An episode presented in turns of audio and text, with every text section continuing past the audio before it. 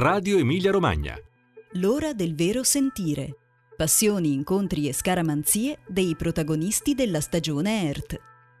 Davide Carnevali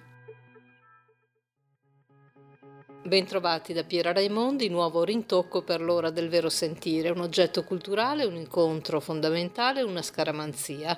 Questi i tre elementi che i miei ospiti, i protagonisti della stagione ERT Bye Bye 900, portano all'ora del vero sentire per raccontare la loro passione per il teatro, come è nata, come si è trasformata nel tempo. Oggi con noi c'è Davide Carnevali, studioso di teatro, regista e drammaturgo, narratore narratore, da pochi giorni è uscito per i tipi di Fandango Il diavolo innamorato, suo primo libro una raccolta di racconti. Buongiorno Davide Carnevali e benvenuto all'ora del vero sentire. Buongiorno, grazie. Davide Carnevali, qual è l'oggetto culturale che hai scelto per raccontare il tuo approccio al teatro? L'oggetto che ho scelto è il Barcellona di Pep Guardiola. Ecco, questo mi mette da subito in una evidente difficoltà perché tu potresti spiegarmi il fuorigioco all'infinito, io mai lo assumerei. Ma invece cosa sia, eh, cosa sia stato, cosa sia il tiki-taka del Barça di Guardiola, lo so anche io, ma eh, cosa ha a che fare con il teatro e con la tua scrittura teatrale lo devi raccontare tu.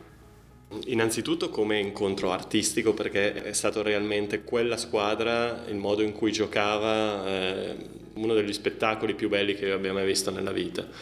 Ed era molto interessante vedere giocare il Barcellona di Guardiola perché Guardiola ha un approccio estremamente geometrico alla, alla, tattica di gioco ed era molto evidente nella, nella, disposizione dei giocatori in campo. In quel tempo, insomma, al centrocampo c'erano Xavi e Iniesta, oltre a Busquets, ed era un reticolato di passaggi perfetti da una parte all'altra del campo, eh, in orizzontale, in verticale. Però all'interno di questa squadra c'era Messi e Messi è esattamente l'elemento che rompe la razionalità del gioco di Guardiola, è quell'elemento di, di, fuga, quella via di fuga che all'improvviso poteva prendere la palla e cambiare totalmente quello che stava accadendo in campo. Ecco, questa, questa idea del fatto che sopra un, eh, sopra un reticolato geometrico, sopra un'impostazione razionale della realtà, agisce qualcosa di completamente irrazionale che rompe l'andamento che ti aspetti e lo trasforma in qualcosa di differente, di meraviglioso, di inaspettato, secondo me ha molto a che vedere con, con la teatralità. Di quel gioco di squadra si è spesso detto che sacrificasse l'efficacia al gesto estetico. Ti trova concorde questa affermazione? Quando hai messi in campo devi lasciargli la più assoluta libertà e quella libertà è, è molto interessante, la libertà di spostamento, la libertà di invenzione quello diventava un qualcosa di, di, meravigliosamente estetico. Quel Barça, penso che nessuna squadra, io ho visto tante squadre giocare, ho visto il Milan di Sacchi, ho visto ma come quella squadra non, non, ho mai visto nulla e per ora non si sta vedendo.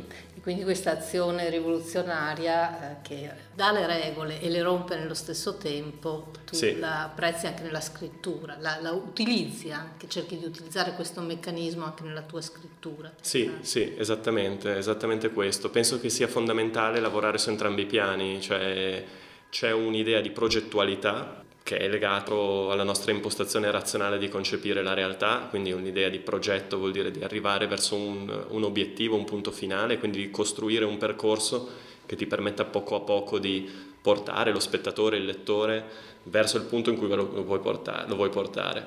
Però allo stesso tempo non puoi non utilizzare quell'elemento di fantasia, di estro, di immaginazione che lo stupisce, che costituisce quegli elementi di imprevedibilità che si creano lungo il percorso, che fanno parte della nostra vita e che vanno assimilati all'interno della nostra vita e all'interno della nostra concezione del reale. Ecco, allora sentiamo questa rottura dell'ordinario che effetti può produrre. This time Pep is the boss, but here's Messi. Away from two, three, four. Wonderful, wonderful, wonderful. How good is he? A near supernatural goal from Lionel Messi. He has wriggled and tiptoed his way to the gates of Wembley Stadium.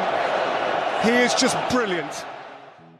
Quello che abbiamo appena sentito è Santiago Bernabeu di Madrid che esultava tutto per il secondo gol di Messi, 87 minuto di Real Madrid-Barcellona, semifinale di Champions League 2010-2011. Arriviamo al secondo eh, nostro elemento, l'incontro fondamentale.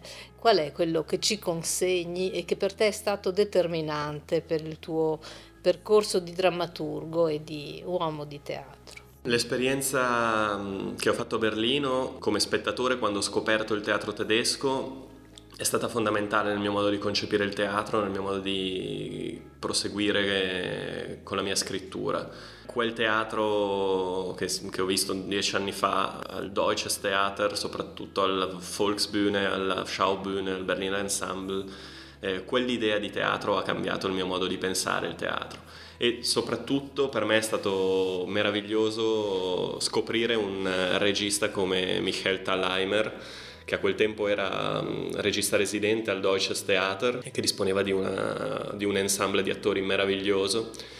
Vedere i suoi spettacoli che integravano così profondamente drammaturgia e regia, cioè un teatro visuale ma anche un, un, un teatro di testo a partire dalla tradizione del teatro tedesco, eh, interessante per le informazioni che porta al pubblico, però eh, il lavoro del regista su quei testi è stato per me fondamentale nel concepire all'interno della mia scrittura includere all'interno della mia scrittura già delle prerogative che normalmente noi attribuiamo alla, alla regia, cioè cosa succede davanti allo spettatore eh, in sala, cioè qual è l'effetto che si sta producendo, quell'effetto di sorpresa appunto, quell'effetto di straniamento, quell'effetto di, di distanza dalla tua normale concezione del reale. Con gli spettacoli di Thalheimer succedeva qualcosa di, di profondamente bello visualmente ma anche di profondamente intimo nel, nello spettatore, nel, in questo rapporto che ha lo spettatore con, con, con la sala, con, con, quello che sta davanti a lui.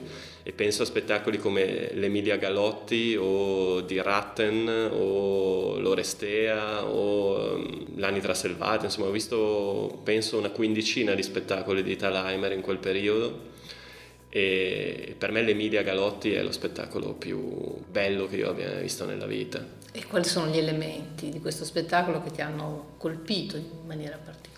L'uso dello spazio, la semplicità che ha Michel Thalheimer, eh, perché con poche idee semplici costruisce un'atmosfera.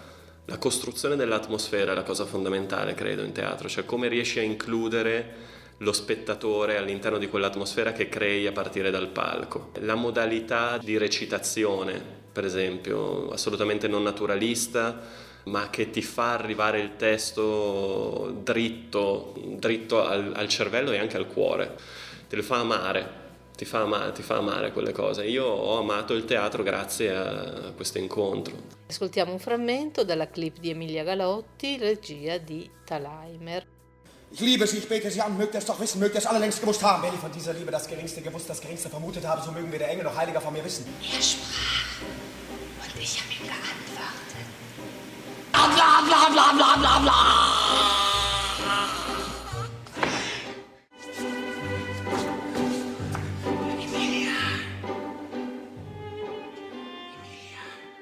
Davide Carnevali, siamo arrivati al terzo punto del nostro incontro, la scaramanzia.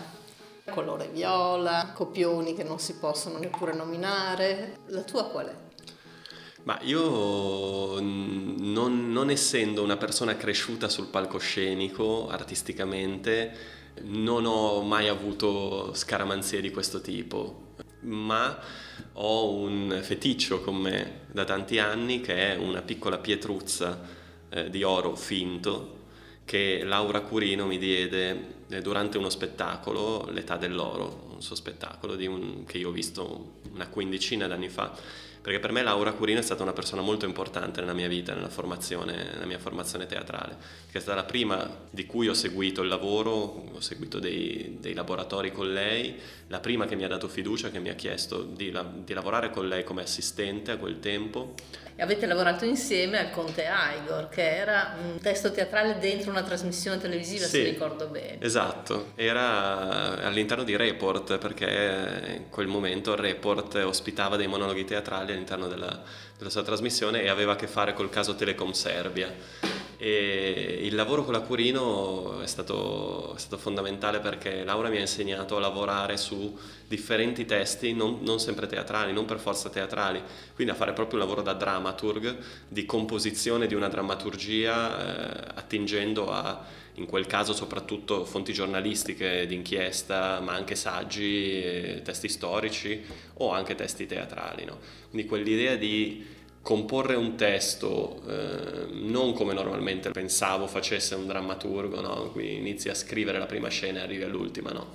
E era un metodo di lavoro molto interessante per me. Credo che quell'idea di eh, melange, di patchwork, eh, di lavoro a partire da differenti fonti e utilizzando differenti registri eh, questo è stato qualcosa che poi si è integrato nel mio modo di concepire la drammaturgia. Quindi proprio un lavoro di, sì, di scrittura, di pratica teatrale, Laura Curino, lo sappiamo, è una delle prime eh, interpreti del teatro di narrazione con Bastos, sì, no? Quindi esattamente. una scuola importante. Bene, grazie, grazie a Davide Carnevali di essere stato con noi e in bocca al lupo. Grazie a voi.